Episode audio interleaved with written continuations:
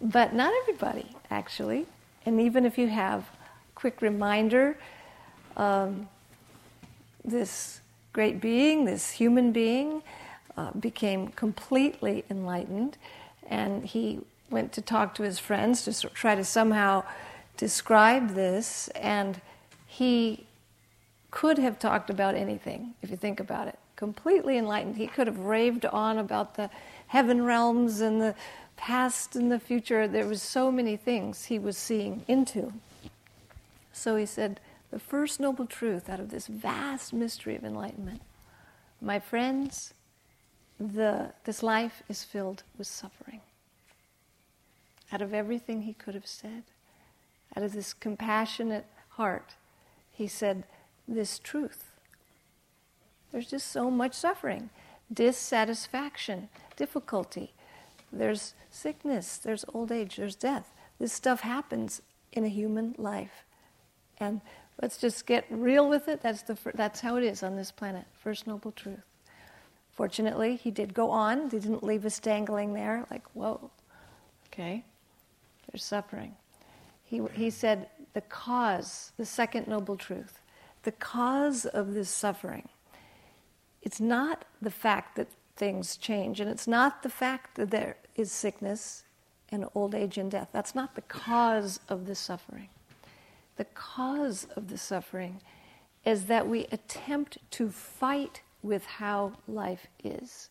We attempt to grasp things like youth or, or health or something that is ungraspable. And in that struggle, for trying to make it how it isn't, we suffer.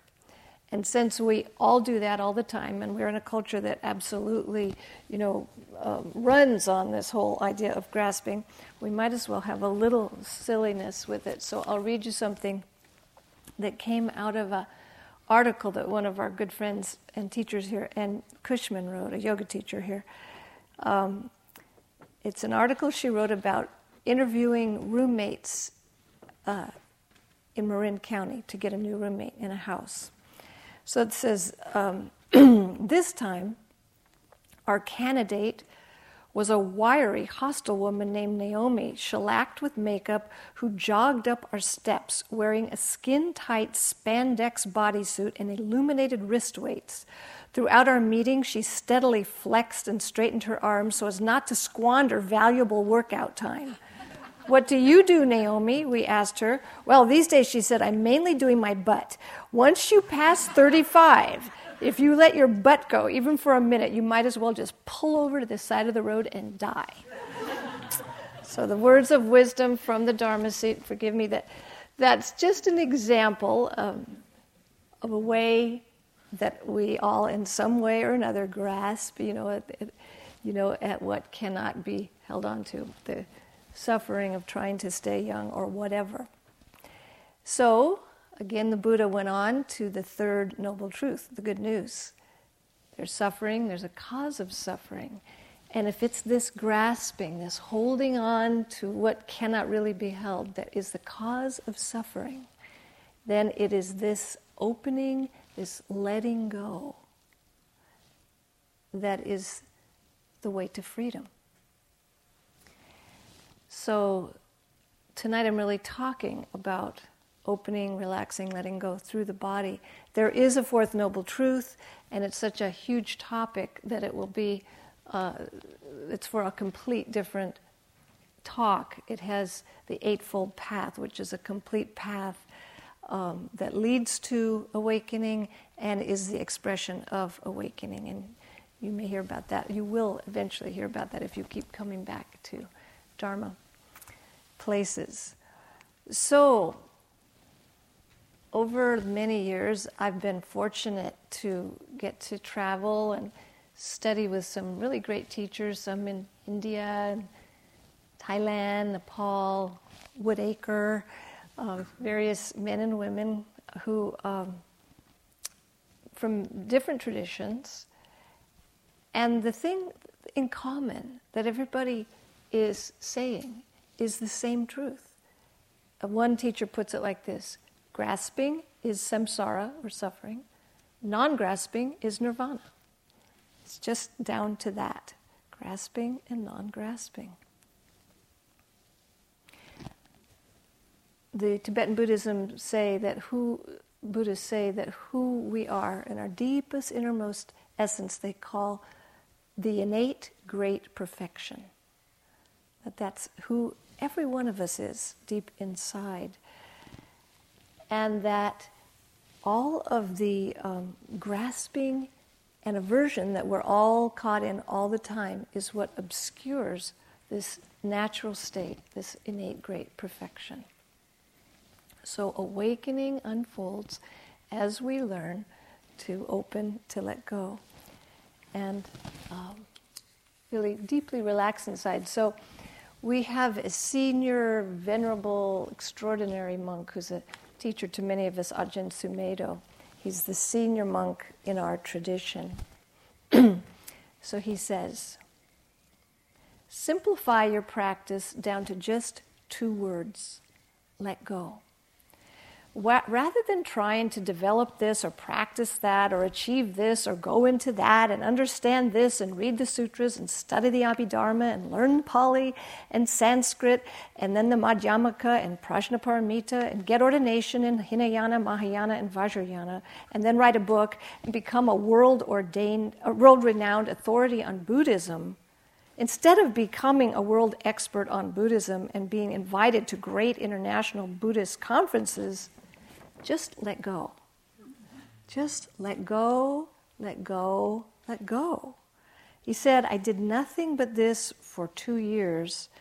Every time I tried to understand or figure things out, I just say, let go until desire would fade out. So I'm making it very simple, simple for you to save you from getting caught in incredible amounts of suffering. There's nothing more sorrowful than having to attend international Buddhist conferences. Thank you, Ajahn Sumedho. So, for myself and so many practitioners, practitioners I know, many teachers I know, the most um, direct way the most vivid way that I and so many others have learned about letting go is through the body. Through the body. And that means, for me personally, uh, many things. One of the things is that my body will show me when I'm holding on and resisting. And my body lets me know when I'm letting go, letting go, letting go. Um, Once I was at a teaching with a very beautiful old Tibetan, and uh, it was in Nepal, and someone, an American, asked, What is ego? And the little old beautiful Tibetan said, after the translation, he answered, Ego is tension. And I remember thinking to myself, oh, you know, he's, he doesn't understand. You know, I'm a psychologist, a sophisticated idea of ego. He doesn't really get it. Okay, years later, if you say to me, what is ego? One answer is, oh, ego is tension. I mean, he totally got it. It was me who wasn't, you know, getting what, what there was to be gotten there. I mean, yes, there's psychological terms and all that, but it's, if you work closely with body mind, it gets right down, it's that simple. Tension or letting go. So, another beloved teacher, Stephen Levine, I hope you may have heard of him, many books. He says the practice of relaxing and softening the body is the physical act of letting go, which accompanies the mental act of release, a physical trigger for a mental phenomena that reminds the body of the opportunity for peace. So we can practice this level of letting go, the third noble truth, anytime, anywhere. For instance, right now. Don't move, don't adjust yourself.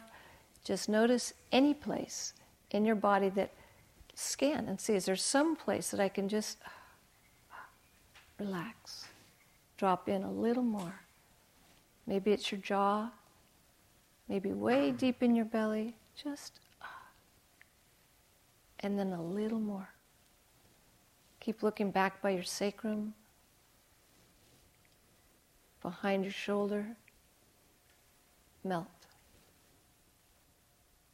It's just the body letting go. Notice what that's like. Notice the effect on your mind. So we can practice this all the time. I was, um, if, I don't know if you've ever flown into Albuquerque Airport.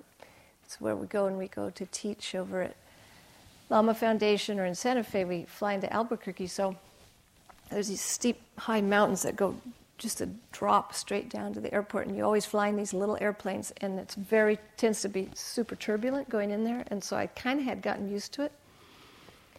Uh, but one day it was really turbulent, like bucking bronco kind of, you know, wow, that's turbulent. And uh, I noticed that the women around me, some of them, the passengers, were turning various colors of sort of green and yellow and white. And it was like uh, they were really, really scared. And I looked in my own self and I saw that my belly was really tight.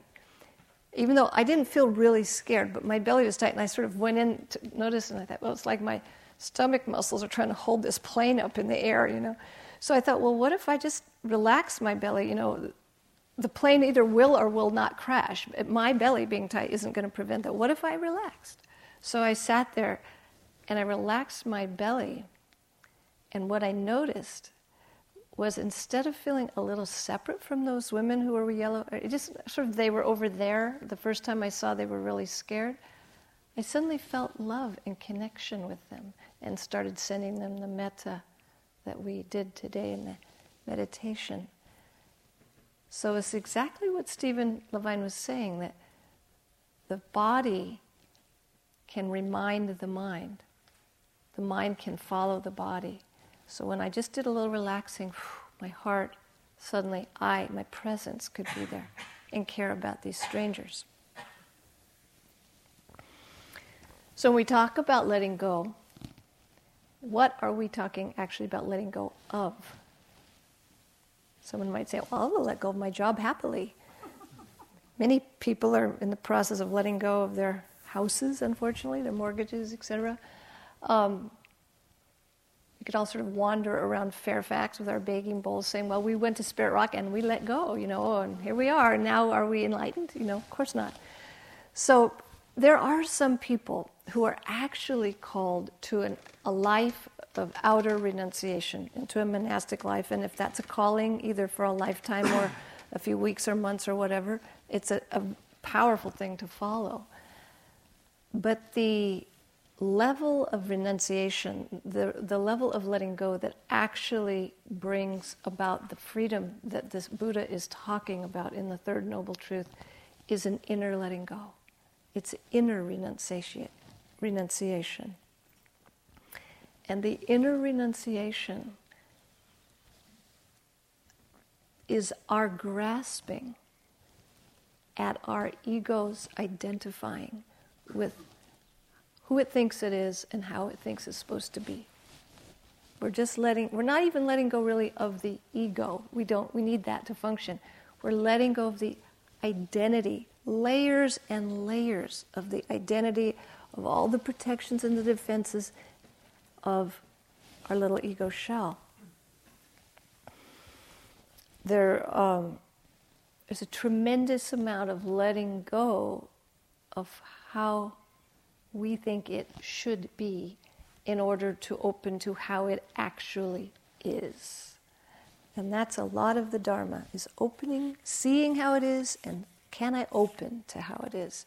So in my life, m- many people here in this room know me and uh, know that I've had an incredible sort of guru of um, many years, about 20 years of some health problems. And um, mostly lately, I'm actually fine if I do enough qigong and um, if I rest enough and I eat the right foods and all that, I basically am fine. But it means that there are times like like at this retreat, I'm not in here as often as I would personally like to be. There's things, or yesterday there was a very important meeting that I really wanted to attend and I really should have attended, but I didn't attend that meeting. So there's things that I, ego me, you know, put my little foot down, I want, that I don't always get to do.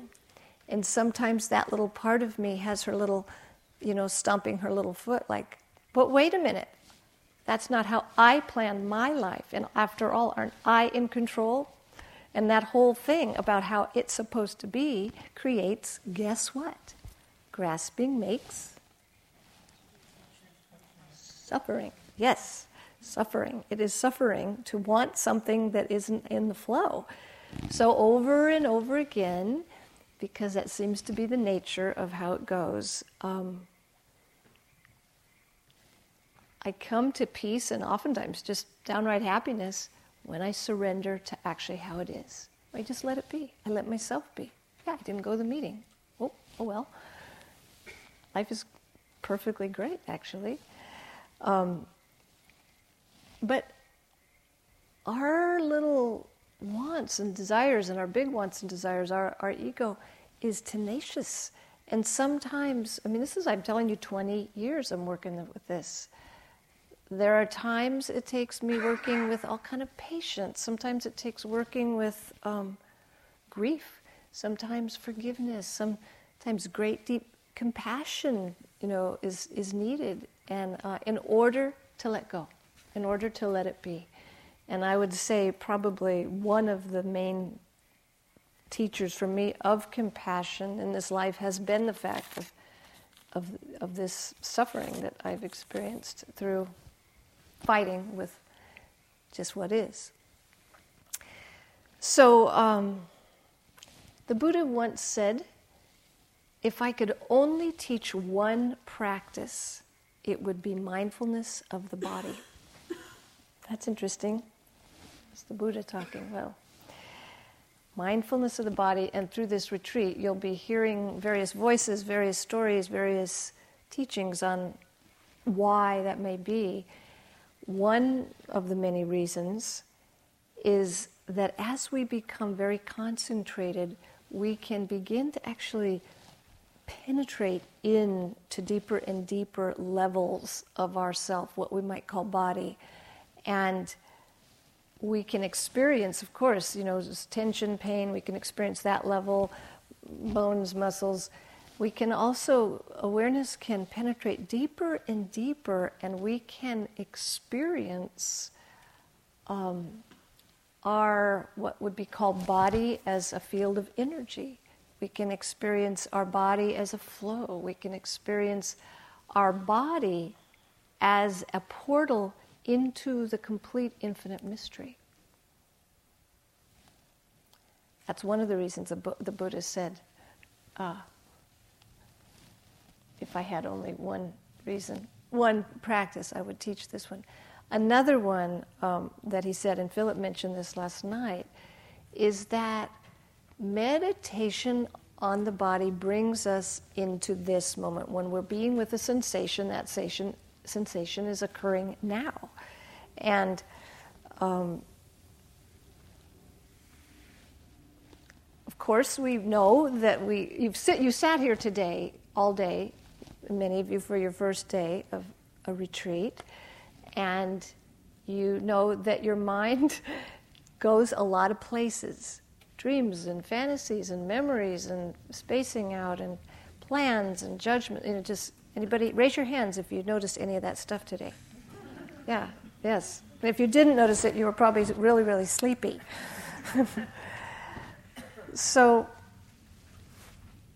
meditation on the body is an opportunity to directly experience what's happening in the moment without the overlay of concepts, of story, without the overlay of all the analysis and the shoulds. is just this prickling little spot of heat. And um, that experience of getting to experience re- reality directly is what helps us not be completely, uh, I'll put it this way mindfulness of the body cuts through all that noise that's obscuring our true nature because it's so immediate.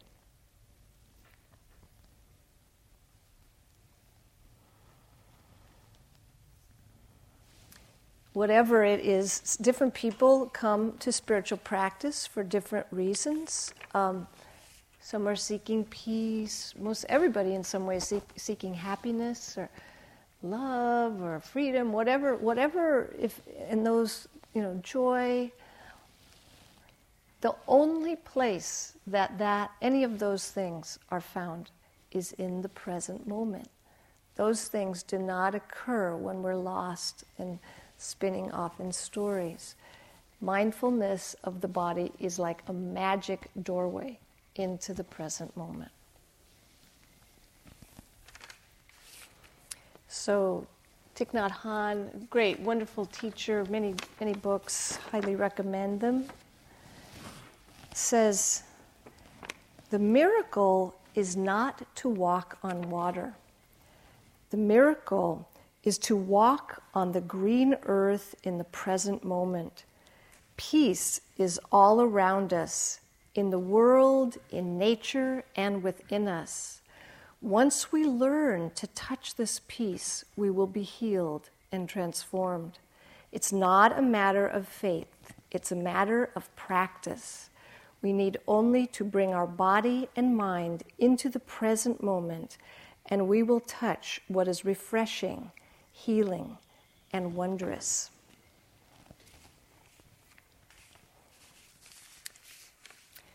So, most, I imagine most people here, like I said, California, 2010, we mostly have heard those sort of ideas. You know, it's a good idea, be here now. You know, it's not the first time you've heard that, right? And yet you sat here today, and of course you notice, and the mind is just filled with all sorts of things other than the magic of the present moment. You know, there's just so much thinking and planning and comparing and judging, and, you know, it's just going on. So sometimes at the very first day, sometimes it's just draining off and it just needs to drain off and it, things quiet down. And if you came here and it's your very first retreat and you think, my God, is every day going to be like this? you know, no, it's not. Really, it is not. Things change, and in this case, it's generally a positive change. Um, really lightens up after a day or two. So there's all this mind activity, and sometimes it's possible that we drift into all this thinking and story and fantasizing and memory to avoid the, whatever is occurring in the actual present moment in your body. So sometimes what's occurring in the present moment is is physically or emotionally uncomfortable, is painful. I don't want to feel that. It's not generally con- we don't generally consciously uh, deny- go into denial. We have mechanisms that just function. Um, sometimes what's happening that we unconsciously avoid is something so beautiful or so big, we just can't. We're just not ready for that. I think I'll fantasize about an IRS audit, you know, anything other than, you know, dissolving in love or something like horrible like that. So, um, avoidance isn't a bad, terrible thing. You know, defense mechanisms are there for a reason. It's not, it's not awful that we sometimes have defenses against pain that's occurring. But when this avoidance becomes automatic continual, and especially when it's unconscious, um, we become cut off. We become disconnected. And we pay a great price. In this particular culture we live in, if you're a world traveler, many people here are, notice uh, many people who are world travelers say this is the most cut off of all the cultures they visited. Our good friend Wes Nisker says, Welcome to America, heads are us. Heads are us. We live from here, cut off. And there's an unimaginable amount of damage done because of this cut offness. All of the violence, hatred of racism and war can only happen when you're cut off, disconnected. All of the harm that we can do to our environment, to our water, to our ocean, to the air, to the soil, can only happen when there's a whole mass of us that are cut off. It's, as our dear beloved teacher friend Joanna Macy says, it's crucial that we feel. And mindfulness of the body awakens our capacity to feel. It refines our sensitivity. It brings us, it reconnects us with our life, our vitality, with what we uh, care about, connects us with each other, with the earth. So we don't, you might have some fantasy that I came here to sort of get out of feeling. Um, you know, I'll just get enlightened and I won't have to deal with that anymore. Actually, that's not it. Um, we don't come to repress or escape feelings. And we also don't come to meditation practice to become entangled or identified with emotions, but we learn that through this kind of practice, mindfulness practice, it's possible to develop a new relationship with feelings. It's possible to, rather than be caught and suffering from an emotion, to explore it with compassion, with curiosity, with interest. And the way we do it, guess what? Guess how? Is through the body. Again, back to the body. We go, we explore it at the level of direct sensation. So you might think, whoa, I'm dealing with rage, I'm dealing with, you know, hate, I'm dealing with, you know, something really ugly, greed, whatever, you know, that can't be meditation. No, that can be. In fact, that can be a gate to great awakening. And that's um, sort of news to some people who have notions or ideas about what is meditation. Well, it like this. It's all loving and nice, and there's nothing like mean in it or something. No, every there's room for everything eventually in this practice. So I'll tell you a story about somebody who had a big awakening through uh, big anger, and it happened to be a teacher that I've studied with named Ajahn Jumnian. Raise your hand if you've heard of Ajahn Jumnian. Oh, wow, a lot of people have heard of Ajahn Jumnian. Well, I, have been over with him on retreat in Thailand a couple times, and uh, he's quite a character and eccentric, and uh, many people consider him a meditation master. He's in his mid 70s, and he's the abbot of a very large monastery in, in the forest in Thailand. And so he's one of these people at very young age began, became just naturally interested and involved in Dharma and meditation. He began, you know, deep meditation. He was just a child, and he um, got involved in healing practices and did that through his childhood and his teens. So by the time he was 20, he ordained as a monk and very determined to get enlightened. And uh, at the monastery, he's a young male, so they had the wisdom, a strong young male you know, they had the, the wisdom to put him to work doing a lot of physical labor. And he wanted to do meditation, so he would do the hard work for hours a day, and then he'd stay up most of the night meditating for a year. Seven years he did that. And at the end of seven years, he thought, well, I need a situation where I do more intensive practice. So he went on this retreat where he was going to amp it up because he's very determined to get enlightened. So he's now he's doing more intensive practice. He's 27 years old. And if you know Ajahn Jumnian, I mean, I know him in his middle 70s, and he's this character. I can't even imagine the amount of energy he had at age 27. So he's, he's very intense. And uh, a group of, and this is his words, young, attractive women began teasing him at the monastery. Supposedly he was very handsome as a young. And they were saying, you know, tee hee hee, oh, the monk Jumnian, he's so handsome. Oh, look how strong, the monk Jumnian. And they were teasing and teasing him. And guess what happened? He got distracted. Well, big surprise. A 27 year old guy gets distracted when a bunch of cute girls are teasing him. And the fact that he was, that they were able to pull him off and he lost his mindfulness was so frustrating to him. And his words, um, he got very angry, not at them. He just was angry. He said that, I'm going to get his words, um, that he'd been practicing with so much diligence and his mind was still not free. He could still be distracted. And he was really angry. And so he used mindfulness of the body and he said the sensations were very strong because the anger was very strong. He was really mad. And he didn't stay in the story of the women and all this. He didn't stay in the story of I haven't gotten enlightened yet. He actually penetrated in deeper and deeper to his body, to the sensations. And in his words, he said, I finally fully entered my body and my mind was tamed. So, this, and he tells the story as one of the most significant awakenings of his life. And he's uh, at a turning point, and he says, Since that time, I experience life, but I do not suffer. My body may be hot or cold, but I do not suffer. The monks may be fighting with each other, but I do not suffer.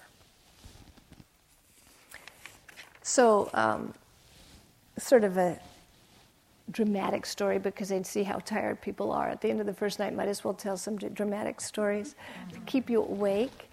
There's a, there's a possible a risk in telling dramatic stories, so I'll tell you right now.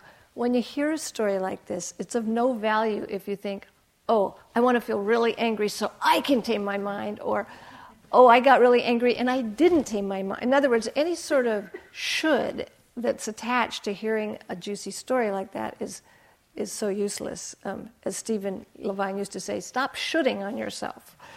so, uh, yeah, I tell the story to remind us that anything, including strong anger, including grief, including fear, can be the Dharma gateway into awakening when you practice through the body.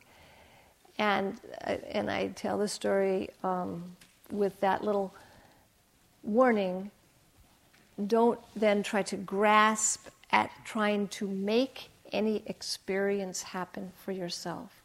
Don't, don't have a, you know, a should, uh, because you'll notice that the first, those first noble truths function, and you probably already noticed it today that they, that they're functioning. If I try to make an experience happen, that's a grasping, and there is a suffering, a tension involved with it. And the real treasures are found in the letting go. Raise your hand if anybody noticed today that you were attempting to have, trying to have some experience other than the one you were actually having. Uh-huh. Okay, thank you. Mostly it's generally about 100% of everybody. It's a big deal to completely let go, accept reality as it is, moment to moment. In fact, one Zen master said that as a definition of enlightenment. So, so we practice, we practice opening, letting go to this moment. How's this? Oh, I'm tired.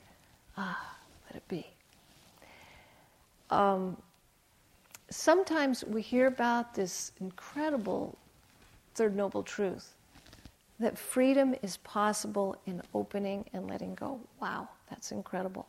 And we're sitting and we're on retreat and we're practicing. And by the way, if you didn't know it, as the days go by, something called yogi mind can happen, which is that everything gets a bit magnified and you get more and more sensitive. So, you know, something, you can be sitting there with a little bit of wanting, and it can just seem like the whole universe of desire and wanting. You know, things can seem magnified on retreat. You can get yogi mind.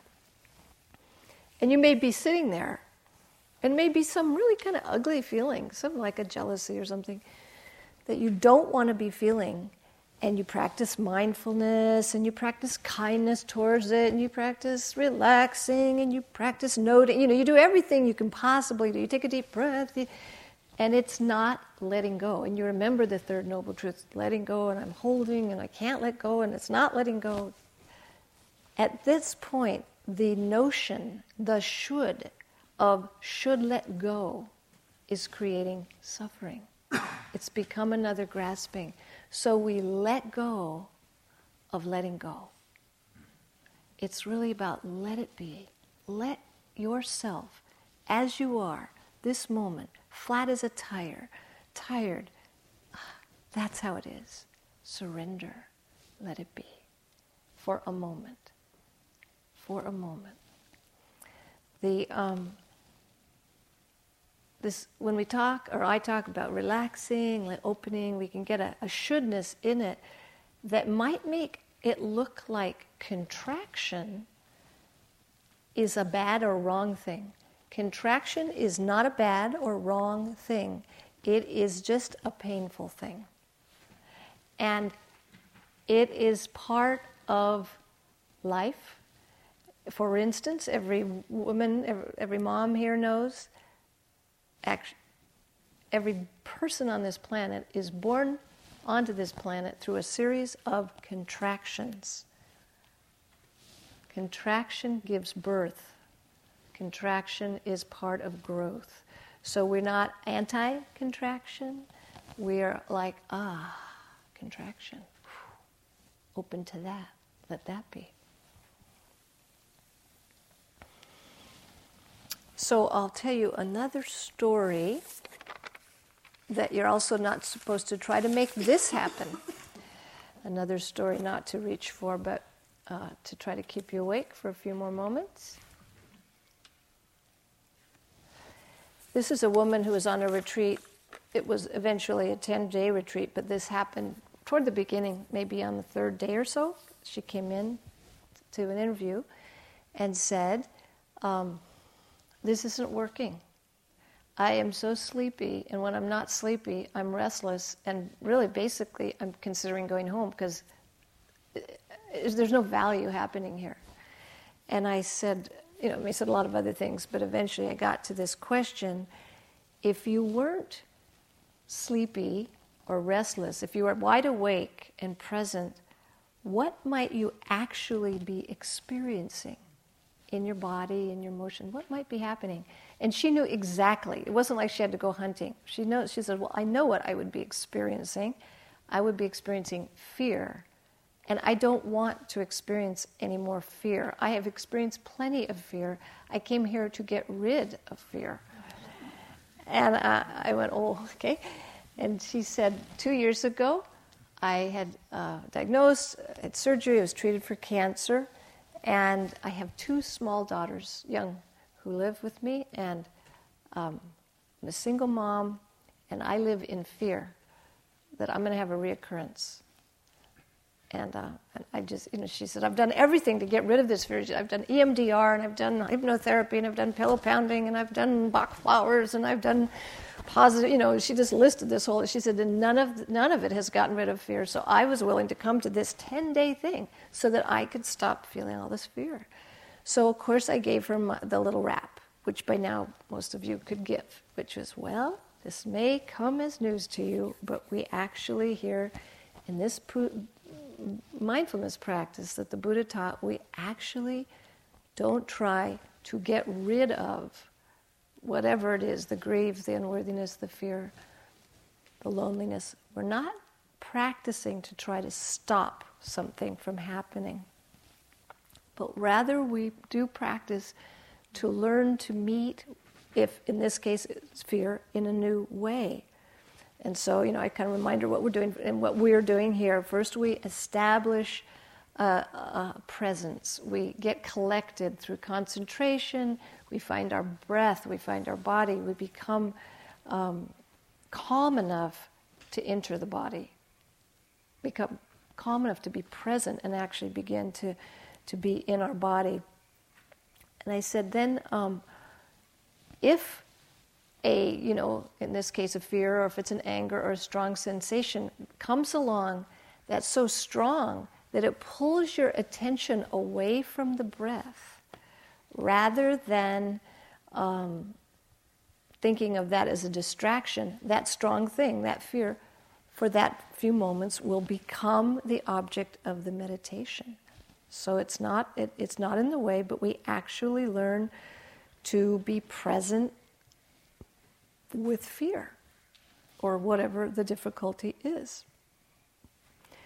And um, we meet fear as a direct felt sense in the body, not the story, the diagnosis, and what the doctor said, and the prognosis, and, and the girls, and how old they are, that, that, not that whole thing, but just what is happening in the moment in the body.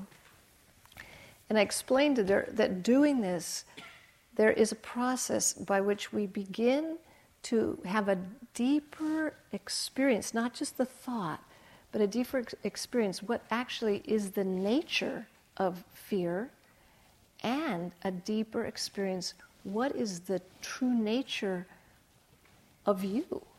Who or what is it that's experiencing this fear?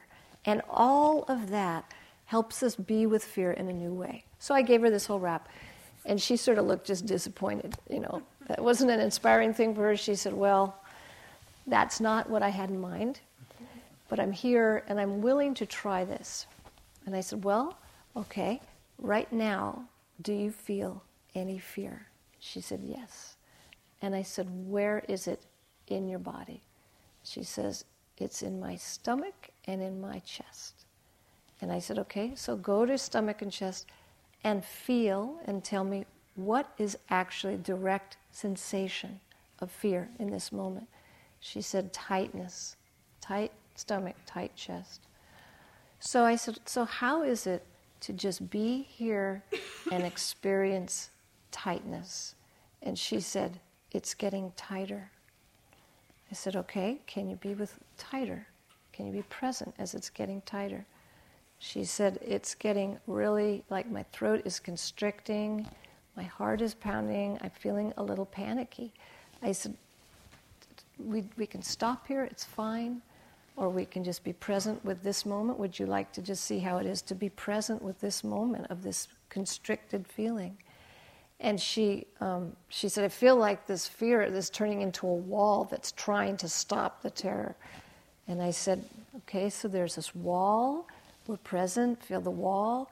And she's just started shaking and sweating and then just sobbing. And she just began sobbing and said, I am so terrified of losing it in front of my kids. I'm afraid this is going to go into my brain, the cancer, and they're going to be left and they're going to see me lost, you know, gone. And she then she said, I'm also, she said, I'm somewhat afraid of agonizing pain, but I'm also afraid of the unknown.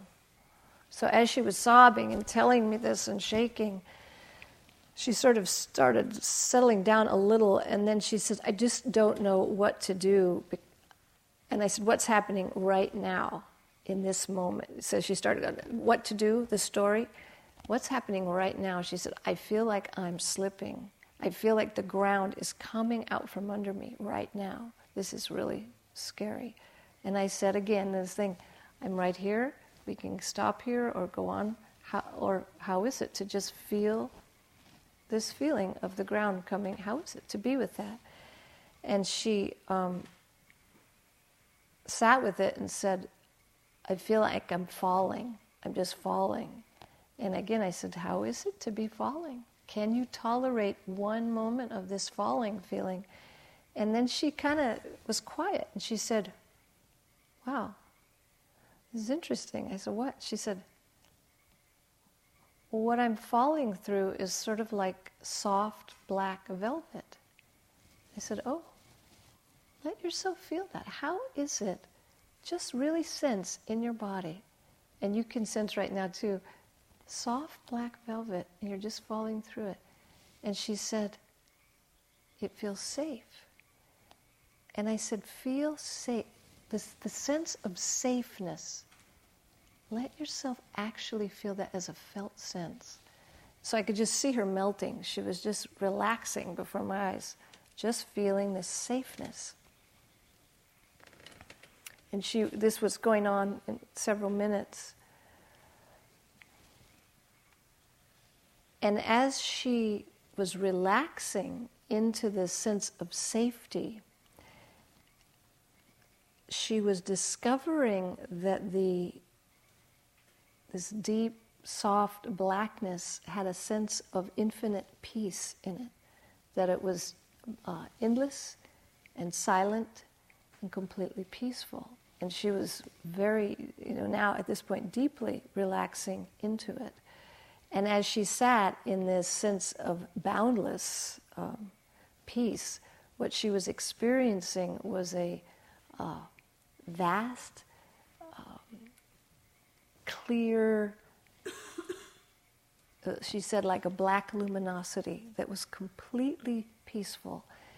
And it was so, she was so at home, it was so peaceful that she kept relaxing and actually allowed herself to dissolve into that vast expanse.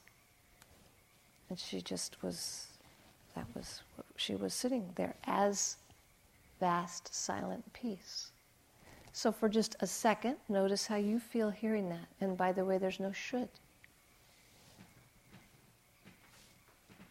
It's always good to check in what's my body feel like?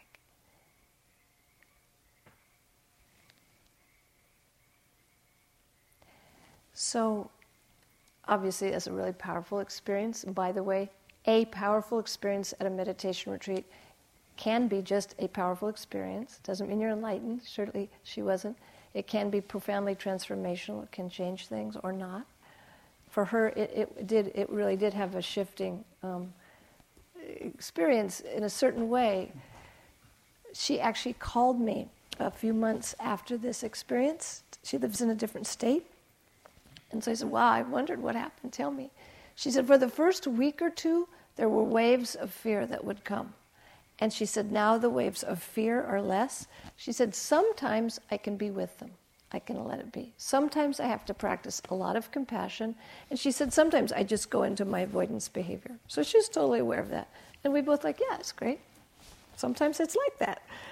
And she said, really, the most important thing now, a few months later, is that before the retreat, I really believed that this fear was the greatest truth. It was what was filling up the space since that retreat and that experience, she said, I know that there is an even greater truth that is holding everything, including me and my girls.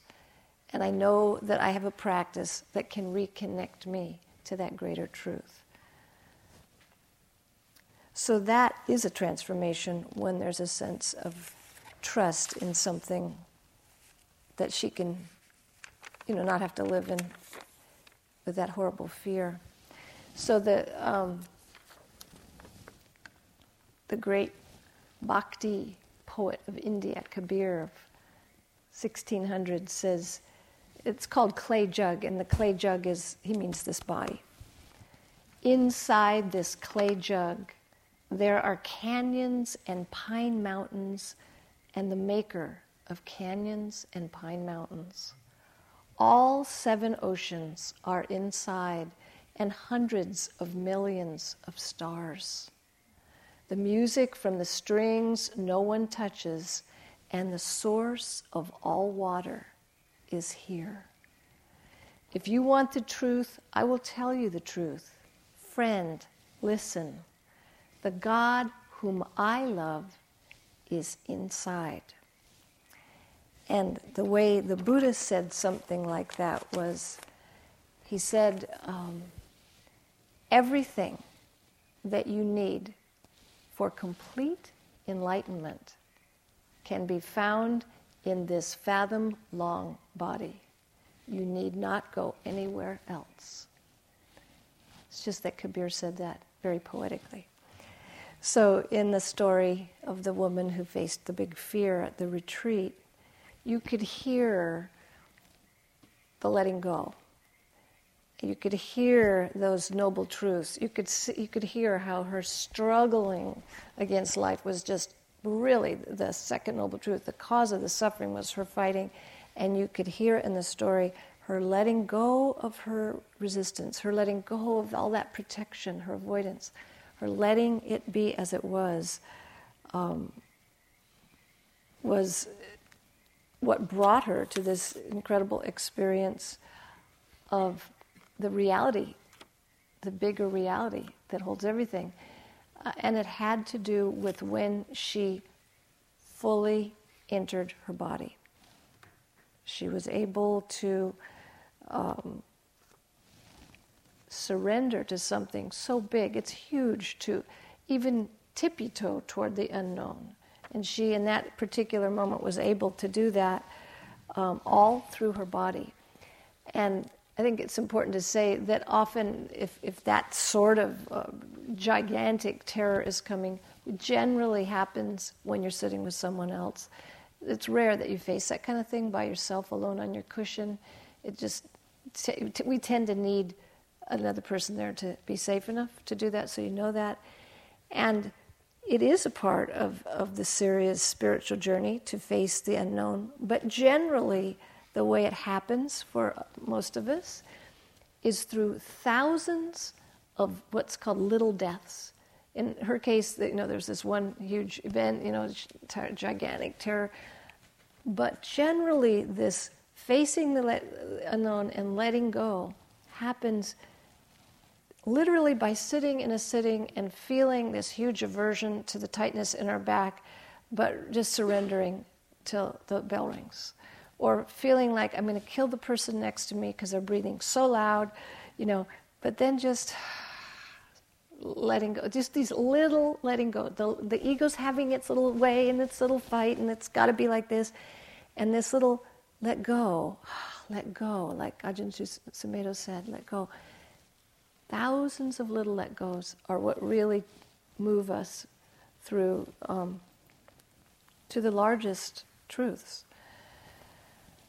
What we find in practice, in practicing like this, by entering our body and being willing to be with what's here and let go, we'll find exactly what this woman found is that under any fear, any rage, any loneliness, whatever it is that we're having trouble with, the only thing that will ever eventually be found is the great, vast truth that she ran into this great, open freedom and peace. That's the bottom line. That's what's underneath everything. So ultimately, it's all safe. I'll finish with a quote from Stephen Levine who says, when you let go of everything, only the truth remains.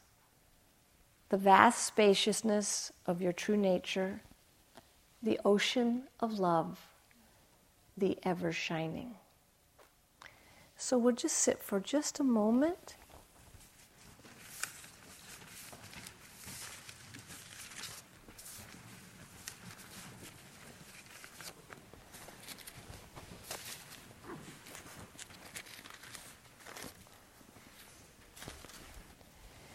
just a moment. And in this few moments, we'll notice just what is so. Ooh, I'm tired. Oh, could we please take a walk? Ooh, my back, my knee, whatever. Just notice what it is, whatever it is, and just ah, open for one moment to how it is. And in the opening, let your whole body mind just relax, make room. Let yourself be.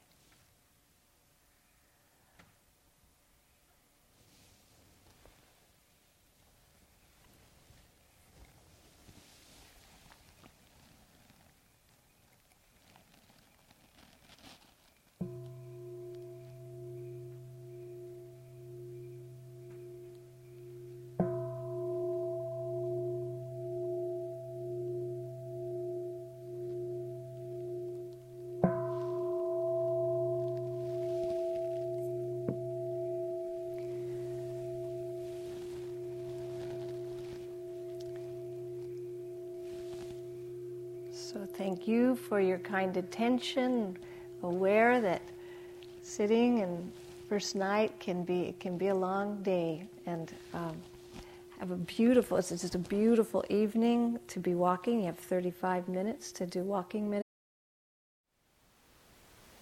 Thank you for listening. To learn how you can support the teachers and Dharma Seed, please visit dharmaseed.org slash donate.